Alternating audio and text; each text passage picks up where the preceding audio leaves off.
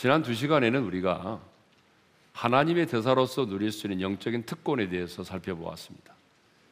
이 세상의 대사에도 많은 특권이 있듯이 그리스도를 대신하여 이 땅 가운데 보냄을 받은 하나님의 대사인 우리에게도 하나님께서 많은 특권을 주셨습니다. 그 첫 번째 특권이 무엇입니까? 어느 집에 가든지 간에 이 집이 평안할지어다 라고 그 평안을 선포하고 기도하는 것이었습니다. 두 번째 특권이 무엇이었습니까? 두 번째 특권은 보냄을 받은 현장에서 하나님의 공급하심을 당당하게 누리며 사는 것입니다. 복음을 듣는 자들이 자신의 집을 유숙하게 만들고 그리고 또 복음을 전하는 자들에게 음식을 대접했을 때에 우리가 그것을 당당하게 누리며 살라는 것이죠. 왜냐하면 일꾼이 그 삭스를 받는 것은 마땅할 뿐만 아니라 하나님의 공급하심을 하나님의 신실하심을 위해서 하나님의 그들을 친히 예비해 놓으셨기 때문이죠. 세 번째 특권이 무엇이었습니까? 가서 병든 자를 고치고 하나님의 나라를 선포하는 것이었습니다. 이 땅에 계실 때 우리 주님의 주된 사역은 하나님 나라의 복음을 전하시고 병든 자를 고치고 귀신 들린 자를 내쫓고 하나님의 나라를 선포하는 것이었습니다. 그렇다면 그리스도를 대신하여 이 땅 가운데 보냄을 받은 우리도 이제 주님이 하셨던 그 일을 마땅히 해야만 하는 것입니다. 그런데 주님은 병든 자를 고치고 귀신 들은 자를 내어쫓는 이 사역을 하나님의 나라와 연관시켜서 말씀을 하셨습니다. 그렇죠? 물론 귀신들이 떠나가고 병든 자가 고침을 받는 것은 하나님 나라의 본질은 아닙니다. 복음의 본질 역시 아닙니다. 그럼에도 불구하고 주님이 하나님의 나라를 이것과 연관시키신 것은 귀신들이 떠나가고 병든 자가 고침을 받는 것은 하나님의 나라가 지금 이곳에 임했다고 하는 것을 가장 확실하게 증명해 보이는 것이기 때문입니다. 다시 말하면 하나님의 나라가 임했다는 사인이라는 것이죠. 그래서 우리는 이제 보냄을 받은 현장에서 예수님의 이름으로 귀신도 내어 쫓고 병든 자도 고치고 그래서 그 가운데 하나님의 나라가 임하였음을 선포해야 합니다. 아니 더 나아가서 우리가 믿는 예수 그리스도가 우리의 진정한 왕 되심을 드러내야 할 줄로 믿습니다. 자, 그런데 하나님의 대사로 나아가서 복음을 전하면 반드시 두 가지 반응이 나타납니다. 첫 번째 반응은 마음의 문을 열고 평안의 복음을 받아들이는 것입니다. 그리고 자신들에게 복음을 전해준 사람들을 환대하는 것이죠. 근데 여러분, 복음을 전하면 모든 사람들이 다 그렇게 복음을 받아들이던가요? 아니죠. 어떤 사람들은 마음의 문을 닫고 복음을 거부하기 시작합니다. 예수님을 영접하지 않습니다. 어떤 사람은 나중에 믿겠다고 말하지만 사실 나중에 믿겠다고 말하는 사람들 역시 복음을 거부한 사람이나 마찬가지죠. 동일한 햇빛 아래서 여러분 동일한 햇빛인데 양초는 녹아내리고 진흙은 굳어지는 것처럼 동일한 메시지, 동일한 복음을 들어도 어떤 사람들은 마음이 더 강팍해지고 어떤 사람은 마음의 문을 열고 예수 그리스도를 영접합니다. 예수님 당시도 그랬고 지금도 마찬가지입니다. 여러분 복음 들고 나가서 전해 보게 되면 지금도 동일하게 이 두 가지 반응이 나타나죠. 예, 그러지 않아요? 복음을 전하지 않으니까 잘 모르겠다고요? 자, 오늘 본문은 복음을 듣고도 복음을 거부하고 복음을 전하는 자들을 영접지 않은 자들에 대한 말씀입니다. 자, 10절의 말씀을 우리 다 같이 읽도록 하겠습니다. 다 같이요. 어느 동네에 들어가든지 너희를 영접하지 아니하거든 그 거리로 나와서 말하되 자, 너희를 영접하지 않는다라고 하는 말은 무슨 말일까요? 복음을 전하는 너희를 영접하지 않는다 이 말은 다른 말로 말하면 그들이 전한 복음, 평안의 복음, 예수 그리스도를 영접하지 않는 것을 말하죠. 그런데 왜 예수님은 복음을 받아들이지 않는 것을 너희를 영접하지 아니하였다라고 말씀하셨을까요? 그 이유는 하나님 나라의 복음을 전하는 그들이 그리스도를 대신한 대사들이기 때문에 그렇습니다. 여러분 지금 복음을 전하는 70인 전도인은 개인의 자격이나 권위를 가지고 복음을 전하는 것이 아니라 그리스도를 대신한 대사로서 그리스도로부터 이임받은 권위를 가지고 그 복음을 전하는 것입니다. 그렇기 때문에 예수 그리스도를 대신하여 복음을 전하는 그들을 받아들이는 자는 예수님을 받아들이는 것이고 그들의 말을 듣는 것은 곧 예수님의 말씀을 듣는 것과 같습니다. 바로 그 말씀이 16절의 말씀이죠. 우리 16절의 말씀을 다시 한번 읽겠습니다. 시작. 너희 말을 듣는 자는 곧 내 말을 듣는 것이요. 너희를 저버리는 자는 곧 나를 저버리는 것이요.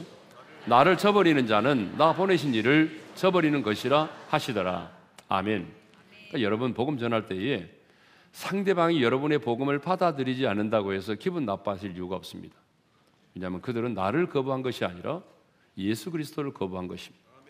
내 말을 듣지 않는 것이 아니라 예수님의 말씀을 듣지 않는 것이 되는 것이죠. 자, 그러면 예수님은 복음을 거부함으로 너희를 영접하지 않는 자들에 대해서는 어떻게 하라고 했습니까? 첫째로 거리로 나와서 말을 하라고 했습니다. 10절 하반절의 말씀이죠. 읽겠습니다.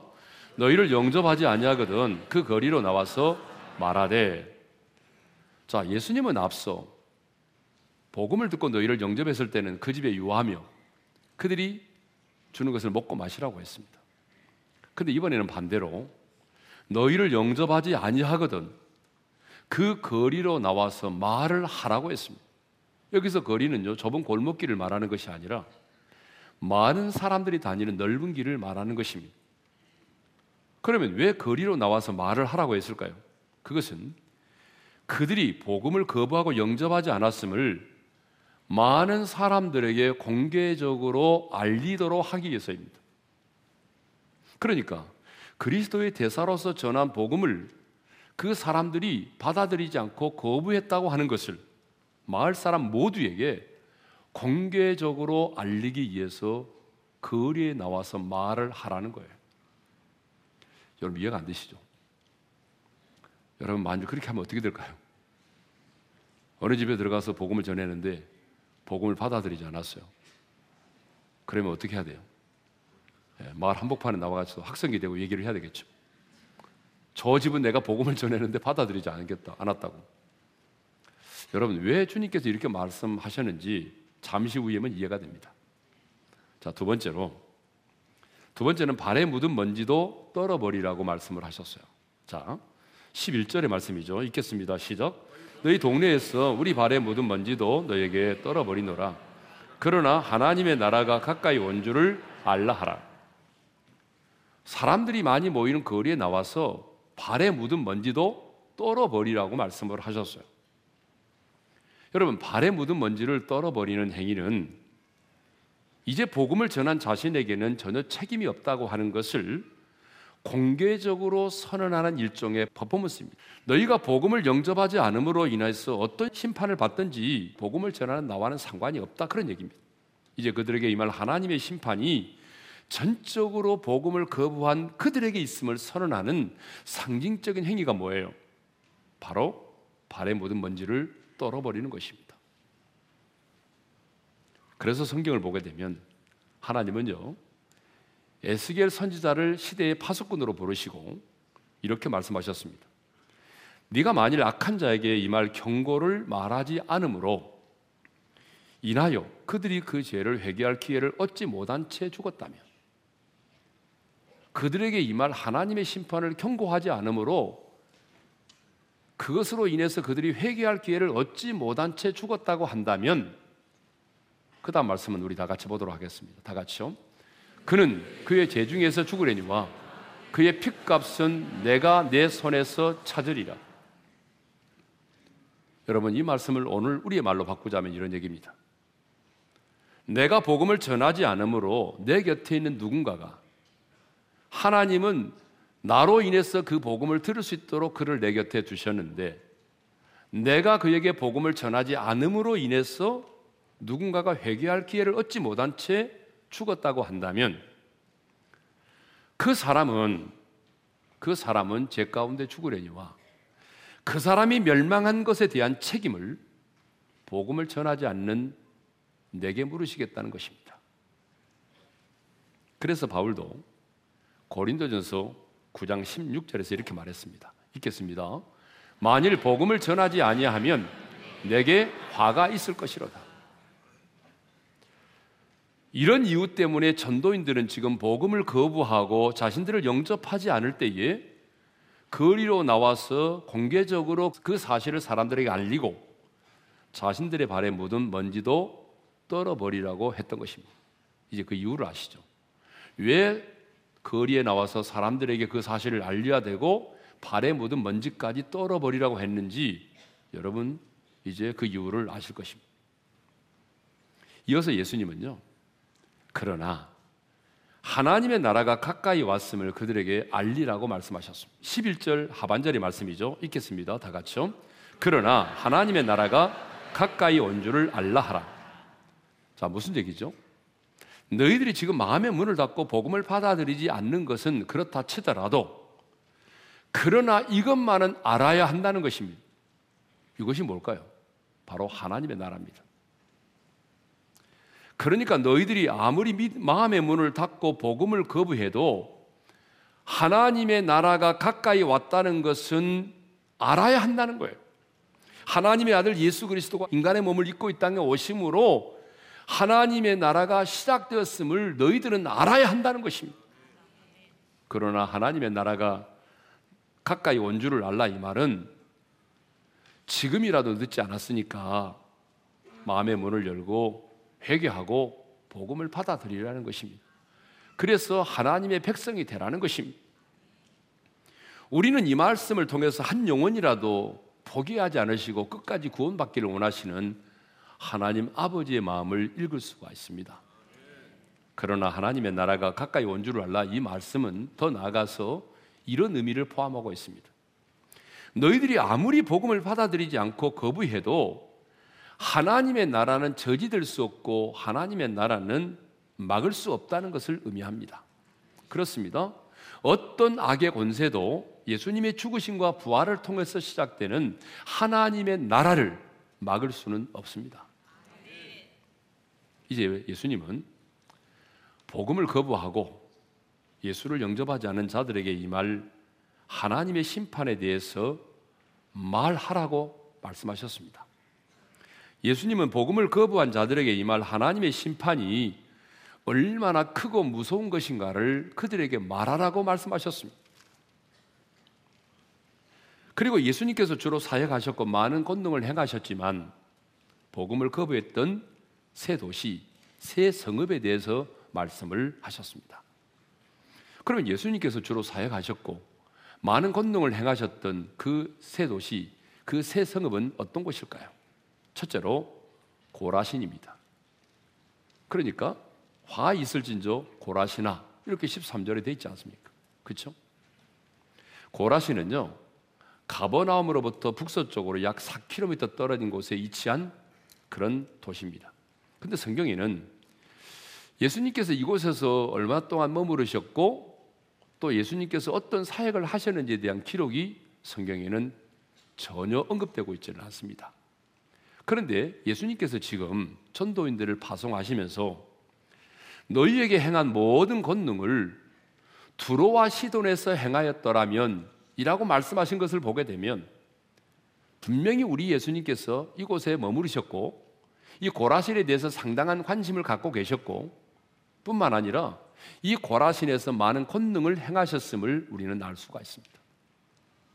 두 번째로는 베스다입니다. 13절에 보니까 화 있을진저 베세다에 그랬지 않습니까? 베세다는 갈릴리 호수 북동쪽에 위치한 성읍으로서 베드로와 안드레, 필립의 고향이기도 합니다. 그리고 예수님은 이 베세다 들판에서 오병여의 기적을 행하셨습니다. 보리떡 다섯 개, 물고기 두 마리로 오천 명을 먹이고도 남는 놀라운 기적을 이 베세다 들판에서 행하셨습니다. 앞을 보지 못하는 소경도 고치셨고요. 세 번째는 가버나움이라고 하는 도시입니다. 15절의 말씀을 읽도록 하겠습니다. 다 같이요. 가버나움아, 내가 하늘에까지 높아지겠느냐? 음부에까지 낮아지리라. 여러분, 이 가버나움은 성경에 참 많이 나오죠. 가버나움이 어떤 곳입니까? 예수님의 그 갈릴리 선교사에게 중심지가 되었던 곳입니다. 여러분, 그 가버나움에서 예수님은 수를 셀 수 없는 많은 기적을 행하셨습니다. 가버나움에서 백부장의 종을 고치셨어요. 그리고 백부장의 믿음을 칭찬하셨고요. 그리고 나인성 과부의 아들을 살리셨습니다. 12년 동안 혈류병을 앓고 있던 여인도 고치셨고 침상째 메고 왔던 중풍병자도 고치셨습니다. 여러분 예수님은 이 가버나움에서 셀 수 없는 많은 권능을 행하셨습니다. 이렇게 예수님은 서로 간에 멀지 않았던 고라신, 베세다, 가버나움 이 세 지역에서 어느 곳보다도 더 천국 복음을 전하셨고 많은 권능을 행하셨습니다. 그럼에도 불구하고 그들은 마음의 문을 닫고 복음을 거부했습니다. 회개하라 천국이 가까워하느니라 이렇게 복음을 외쳤지만 그들은 그 복음을 듣고도 회개하지 않았습니다. 근데 예수님은요. 회개치 않고 복음을 거부한 성읍과 사람들에 대해서 이렇게 말씀하십니다. 화 있을진저. 화 있을진저라고 말씀하시죠. 13절 상반절의 말씀을 읽겠습니다. 시작. 화 있을진저 고라시나. 화 있을진저 베세다에. 여러분, 화 있을진저라고 하는 말이 무슨 말입니까? 너희에게 화가 임하게 되었다 그 말이죠. 너희에게 화가 임하게 되었다. 그러니까 이 말은 그들이 복음을 거부함으로써 받을 그 엄청난 심판을 생각하시면서 탄식하신 말씀이기도 합니다. 그러면 왜 예수님은 고라신과 베세다와 카버나움 이 세 도시를 향하여 화 있을진저라고 탄식을 하셨을까요? 그것은 복음을 거부한 그들이 받을 하나님의 심판이 너무나 크고 너무나 무섭기 때문입니다. 그러면 복음을 듣고도 거부한 이 사람들이 받을 하나님의 심판은 뭘까요? 첫째로 소돔과 고모라보다 견디기 어려운 심판을 받는다라고 하는 거죠. 자, 12절의 말씀을 읽도록 하겠습니다. 내가 너희에게 말하노니 그날에 소돔이 그 동네보다 견디기 쉬우리라. 그날은 어떤 날일까요? 심판의 날을 말하죠. 그래서 예수님은 열두 제자를 파송하시면서 마태복음 10장 15절에서 이렇게 말씀하셨습니다. 우리 다 같이 읽겠습니다. 시작. 내가 진실로 너에게 이르노니 심판 날에 소돔과 고모라 땅이 그 성보다 견디기 쉬우리라. 예수님은 소돔만이 아니라 고모라까지 포함시키면서 바로 그 날이 심판의 날이라고 분명히 말씀하셨습니다. 그러니까 하나님께서 심판하시는 날에 소돔과 고모라가 예수님을 영접하지 아니한 이 성읍보다 더 견디기 쉬우리라고 말씀을 하셨어요. 무슨 말입니까? 복음을 듣고도 예수님을 영접하지 아니하면 소돔과 고모라 성에 살고 있던 사람들이 받았던 심판보다 더 크고 더 무서운 심판을 받게 된다는 얘기입니다.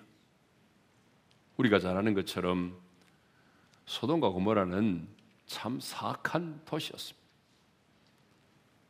무엇보다도 소돔과 고모라는 아주 성적으로 타락한 도시였습니다.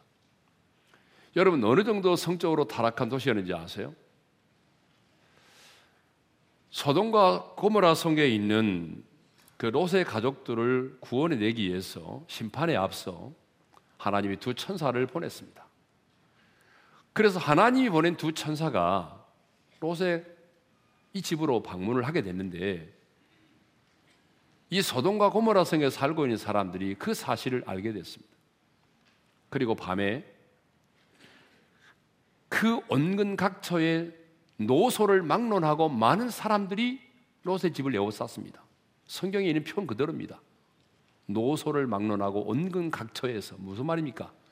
젊은 사람만이 아니라 나이 든 사람도 포함해서 가까운 데 있는 사람만이 아니라 저 멀리 사는 사람들도 여러분 그 많은 사람들이 지금 롯이 롯의 집을 포위하고 뭐라고 말합니까? 그들을 이끌어내라. 우리가 그들과 상관하리라고 말합니다. 여러분 여기서 상관하겠다는 말이 무슨 말인지 아십니까? 성관계를 맺겠다는 말입니다. 여러분 성폭행을 하겠다 그 말입니다. 두 사람의 천사가 왔는데 이 마을 사람들이 떼거지로 몰려와서 지금 동성 연애를 하겠다는 얘기입니다. 여러분 이 정도로 소돔과 고모라 성이 성적으로 타락했습니다. 그래서 하나님이 이 사악한 도시를 심판하셔야만 했는데 어떻게 하나님이 이 소돔과 고모라를 심판하셨습니까? 자, 창세기 19장 24절 25절의 말씀을 읽도록 하겠습니다. 다 같이요. 여호와께서 하늘 곧 여호와께로부터 유황과 불을 소돔과 고모라에 비같이 내리사 그 성들과 온 들과 성에 거주하는 모든 백성과 땅에 난 것을 다 엎어 멸하셨더라. 하나님이요 유황과 불을 소돔과 고모라에 비같이 내리셨대요. 여러분 유황불이 얼마나 뜨거운지 아십니까? 여러분 집에서 라면 가끔 끓여 먹다가 여러분 그 뜨거운 물이 뭐 얼굴에 튄다든지 손에 튀면 얼마나 힘들어요. 잠깐 튀는 그, 화, 그 뜨거운 물에 화상을 입어도 아이고 죽겠다고 말하고 막 화장실 뛰어가서 막 치약 바르고 나오고 막 그러잖아요. 예? 그런데 여러분 소돔과 고모라 사람들은 하늘에서 유황불이 빛처럼 내려서 그들을 심판했으니 얼마나 고통을 당하며 죽어갔겠습니까? 어떤 분이 서론 글을 봤는데요. 그분 이런 말을 했더라고. 지옥을 부정하면서 하는 말이 유황불에 끓는 온도는 442도인데 지옥이 뜨거워야 뭐 442도밖에 더 되겠나? 뭐 그렇게 얘기하더라고요. 그 사람 한번 들어가서 경험하면 알겠죠. 네. 여러분 예수님은요 그때 소돔과 고모라 가 지금 그 복음을 듣고도 거부한 사람들보다 더 견디기 쉬우리라고 말씀하셨습니다. 그만큼 지금 복음을 듣고도 복음을 거부한 자들이 받는 고통이 가장 사악한 도시의 소돔과 고모라가 받는 심판보다 더 크고 더 무섭다는 얘기입니다. 그래서 성경은요, 복음을 거부한 자들이 들어가게 될 지옥을 항상 유황불이 활랄 타오르는 불못으로 말씀하고 있다는 거예요. 여러분, 우리 예수님께서도 친히 지옥을 말씀하실 때에 여러분, 유황불이 타오르는 불못이라고 말씀했고 요한계시록도 보게 되면 그렇게 말씀하고 있습니다. 요한계시록 20장 10절의 말씀을 읽도록 하겠습니다. 다 같이요.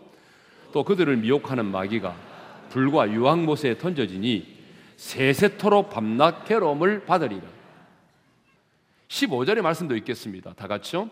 누구든지 생명책에 기록되지 못한 자는 불못에 던져지더라. 여러분, 이곳이 복음을 듣고도 거부한 자들이 받을 지옥의 심판입니다. 두 번째로 복음을 듣고도 거부한 자들 받을 심판이 뭐냐? 두로와 시돈보다 더 견디기 어려운 심판을 받는다라고 말씀하셨어요. 14절의 말씀을 읽겠습니다. 다 같이요. 심판의 때에 두로와 시돈이 너희보다 견디기 쉬우리라. 여러분 두로와 시돈은 어떤 도시입니까? 이방인의 도시입니다. 아까 소돔은 소돔과 고모라는 사악한 도시를 상징하고 두로와 시도는 이방인의 도시를 말합니다. 갈릴리 북쪽에 있는 항구 도시로서 물질적인 풍요와 쾌락을 누렸던 도시입니다. 그런데 하나님을 거역하고 하나님의 백성을 억압한 결과 하나님으로부터 심판을 받았던 도시입니다. 그런데 심판 때에 두로와 시돈이 너희보다 견디기 쉬우리라고 말씀을 하셨습니다. 왜냐하면 너희에게 행한 모든 권능을 두로와 시돈에서 행하였더라면 그들이 벌써 배옷을 입고 제에 앉아서 회개하였을 것이기 때문이라는 거예요. 내가 너희들에게 행한 이 모든 권능을 두로와 시돈에서 행했다면 그들은 이 복음을 듣고 제에 앉아서 회개했을 거라는 거예요. 그런데 너희들은 뭐예요? 복음을 듣고도 가르침을 받고도 수많은 기적을 경험하고도 나를 영접하지 않았다는 거예요. 그렇기 때문에 너희는 두로와 시돈 사람들이 받는 심판보다도 더 크고 더 무서운 심판을 받는다는 거예요. 여러분 이렇게 복음을 듣고도 거부한 자들이 당시에 가장 사악한 도시였던 소돔과 고모라보다 이방인의 도시였던 두로와 시돈보다도 견디기 어려운 심판을 받는다고 하는 것은 하나님의 심판에도 뭐가 있다는 것입니까? 차등이 있다는 것입니다. 여러분, 하나님의 심판에도 차등이 있습니다. 그렇습니다. 공의로우신 하나님은 모든 사람을 동일하게 심판하지 않으십니다. 계시를 받은 양에 따라서 심판하십니다. 복음을 듣고 또 주님이 행하신 일을 보고서도 여러분 예수님을 영접하지 않는 자들은 그렇지 않는 사람들보다도 더 크고 더 무서운 더 어려운 심판을 받는다는 것입니다. 천국의 상급이 차등이 있듯이 지옥에서 받는 심판도 차등이 있다는 거죠. 그래서 요한계시록 20장 12절 하반절에 이런 말씀이 있습니다. 읽겠습니다. 다 같이요. 죽은 자들이 자기 행위를 따라 책들에 기록된 대로 심판을 받으니 따라서 하겠습니다. 자기 행위를 따라 심판을 받으니 여러분 우리가 예수를 믿지 않은 사람들이 받을 그 심판은 반드시 차등이 있습니다. 네. 자, 예수님은 복음을 거부하고 받아들이지 않는 가버나움에 대해서 이제 이렇게 말씀을 하셨습니다. 15절의 말씀을 다시 한번 읽도록 하겠습니다. 다 같이요. 가버나움아 내가 하늘에까지 높아지겠느냐 음부에까지 낮아지리라 가버나움아 네가 하늘에까지 높아지겠느냐 여러분 성경을 보게 되면 예수님은 정말 오랫동안 가버나움에 머무르셨습니다. 가버나움에서 회개하라 천국이 가까워하느니라 천국 복음을 전하시고 셀 수 없을 만큼 많은 기적을 행하셨습니다. 그러므로 가버나움에 사는 사람들은요 누구나 한 번쯤은 예수님이 전하는 복음을 들었을 것입니다. 누구나 한 번쯤은 예수님이 행하시는 놀라운 기적을 눈으로 목도했을 것입니다. 그런데 그럼에도 불구하고 그들은 복음을 받아들이지 않았습니다. 예수님을 거부했습니다.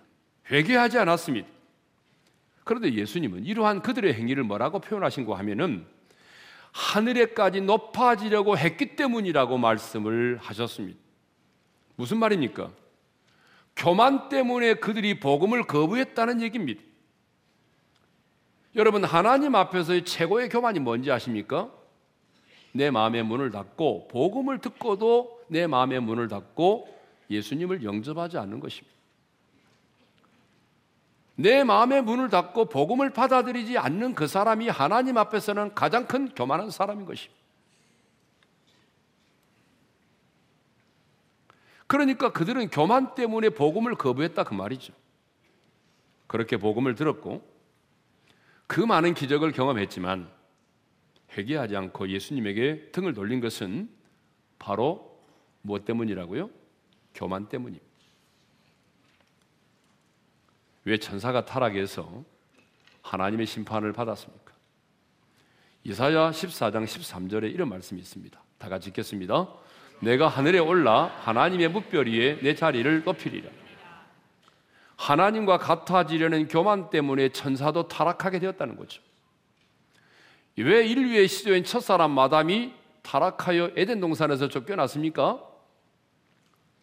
이것을 먹으면 이 선악과를 먹으면 눈이 밝아져 하나님과 같이 될 수 있다는 유혹 때문이었죠. 무슨 얘기입니까? 하나님 없이도 살 수 있다는 그 교만한 생각 때문에 타락한 것입니다. 왜 오늘 많은 사람들이 복음을 듣고도 예수를 거부하고 그 복음을 받아들이지 않습니까? 하나님 없이도 살 수 있다는 교만 때문입니다. 하나님의 은혜가 아니고도 얼마든지 살아갈 수 있다는 여러분 이 인간의 교만한 생각이 오늘 또 복음을 받아들이지 않는 것입니다. 그런데 그렇게 하늘에까지 높아진 가버나움에 대해서 예수님께서 뭐라고 말씀하십니까? 이렇게 말씀하셨습니다. 다 같이 읽겠습니다. 음부에까지 낮아지리라. 다시 한번 읽겠습니다. 시작. 음부에까지 낮아지리라. 여기서 음부가 뭐 어디를 말합니까? 지옥을 말합니다. 그러니까 하늘에까지 높아진 교만 때문에 복음을 거부하고 예수님을 영접하지 않는 자는 결국 음부에까지 낮아지게 된다는 것입니다. 인생의 가장 큰 저주와 비참함은 지옥에까지 내려가서 고통을 당하는 것이에요. 그래서 성경은 교만을 뭐라고 말하냐면 패망의 선봉이라고 말하는 것입니다. 그래서 교만은 패망의 선봉이라고 잠언 16장 18절에서 말씀하고 있습니다. 다 같이 읽겠습니다. 교만은 배망의 선봉이요. 자, 예수님은 70인 전도인을 파송하시면서 가서 복음을 거부하는 자들이 받을 심판에 대해서 말하라고 말씀하셨습니다. 저주를 선포하라고 말하는 것이 아니라 그들이 복음을 듣고도 거부한다면 그들이 받을 심판이 어떤 것인지에 대해서 알려주라는 것입니다. 복음을 거부한 자들이 소돔과 두로와 시돈보다 더 크고 무서운 심판을 받게 될 것이라고 알려주라는 것입니다. 근데 사람들은요, 일단 대한 말을 들으면 듣고 싶어 하지 않습니다. 여러분, 복음을 전해도 듣고 싶어 하지 않는데, 여러분, 우리가 이 하나님의 어마어마한 심판을 말하면 듣고 싶어 하겠습니까? 기분 나빠합니다. 그래서인지 언제부터인가 이 강단에서 하나님의 심판이 사라졌습니다. 언제부턴가 목사들도 지옥을 말하지 않습니다. 왜냐하면 많은 사람들이 지옥에 관한 하나님의 심판에 대해서 별로 듣고 싶어 하지 않습니다. 그래서 목사들도 어느 날부턴가는 지옥에 관한 하나님의 심판을 언급하지 않아요. 심지어 미국에서 어떤 목사는 이렇게까지 말했어요. 하나님은 사랑의 하나님이신데 그 사랑의 하나님이 당신의 형상대로 지음받은 인간을 당신을 믿지 않았다는 그 이유만으로 불타는 지옥의 불못에 던질 수 있단 말인가? 그렇다면 그 하나님은 사랑의 하나님이 아니다라고 말합니다. 또 어떤 분들은 이렇게 말하더라고요. 지옥은 실제로 존재하지 않는데 사람들로 하여금 죄를 짓지 못하도록 겁주기 위해서 만들어낸 그런 얘기다라고 하는 거죠. 여러분 선택은 여러분의 몫입니다. 그러나 분명히 알아야 될 사실은 지옥을 말씀하신 이가 누굽니까? 예수 그리스도이십니다. 신약 성경을 보게 되면 지옥에 관해서 가장 말씀을 많이 하신 분이 누구냐면 예수님이십니다. 예수님이 직접 지옥에 대하여 아홉 번이나 말씀하셨습니다. 그렇다면 여러분 어떻게 예수를 믿으면서 예수님이 말씀하신 지옥을 믿지 않습니까? 여러분, 예수를 믿으면서도 예수님이 말씀하신 지옥을 믿을 수 없다? 여러분, 이것은 결코 예수를 믿지 않는 것이죠. 사람들이 아무리 하나님의 심판에 대해서 부담스러워하고 기분 나빠해도 하나님의 대사인 우리는 가서 하나님의 심판에 대해서 알려줘야 됩니다. 왜냐하면 복음은 언제나 심판과 함께 증거되어야 하기 때문이죠. 왜 복음이 심판과 함께 증거되어야 됩니까? 그 하나님의 공의로운 심판을 알아야 진정한 복음을 받아들일 수 있기 때문입니다. 엄밀한 의미에서 심판이 없는 복음은 복음이 아닙니다. 주님이 오늘 우리에게 이 말씀을 주신 것은 복음을 거부한 자들에게 심판의 저주를 선포하라고 주신 말씀이 아니고 분명한 하나님의 심판이 그들 앞에 있는데 그럼에도 불구하고 이 심판을 모르고 살아가는 그 안타까운 자들에게 주님의 마음을 품고 그들이 그 심판의 자리에서 구원받기를 원하는 하나님의 마음을 가지고 끝까지 복음을 전해서 그들을 그 멸망의 자리에서 구원해라고 하는 그 주님의 메시지입니다. 이제 우리 그 마음을 품고 찬양을 할 텐데요. 찬양은 사망의 그늘에 앉아 울고 있는 죽어가는 나의 백성들, 고통의 멍에 매여 울고 있는 나의 자녀들인데 사실 원래 이 찬양은요. 북한의 동포들을 기억하면서 만든 찬양이라고 그럽니다. 그러나 우리들 주변에는 아직도 복음을 듣지도 못하고 아니 복음을 들었지만 이 심판을 하나님의 심판을 알지 못해서 사망의 그늘에 앉아 있는 고통에 외여 울부짖는 영혼들이 너무나 많습니다. 주님, 그들에게 내가 이 복음을 전하여 그들을 구원해낼 수 있기를 원합니다. 주님의 마음을 내게 주십시오. 이렇게 고백하면서 이 찬양을 드리도록 하겠습니다. 사망의 그늘에 앉아 죽어가는 나의 백성들 절망과 굶주림에 갇힌 저들은 내 마음에 오랜 슬픔. 고통의 멍에 예매여 울고 있는 나의 자녀 울고 있는 나의 자녀들. 나는 이제 일어나 저들의 멍에를 꺾고 눈물 씻기기 원하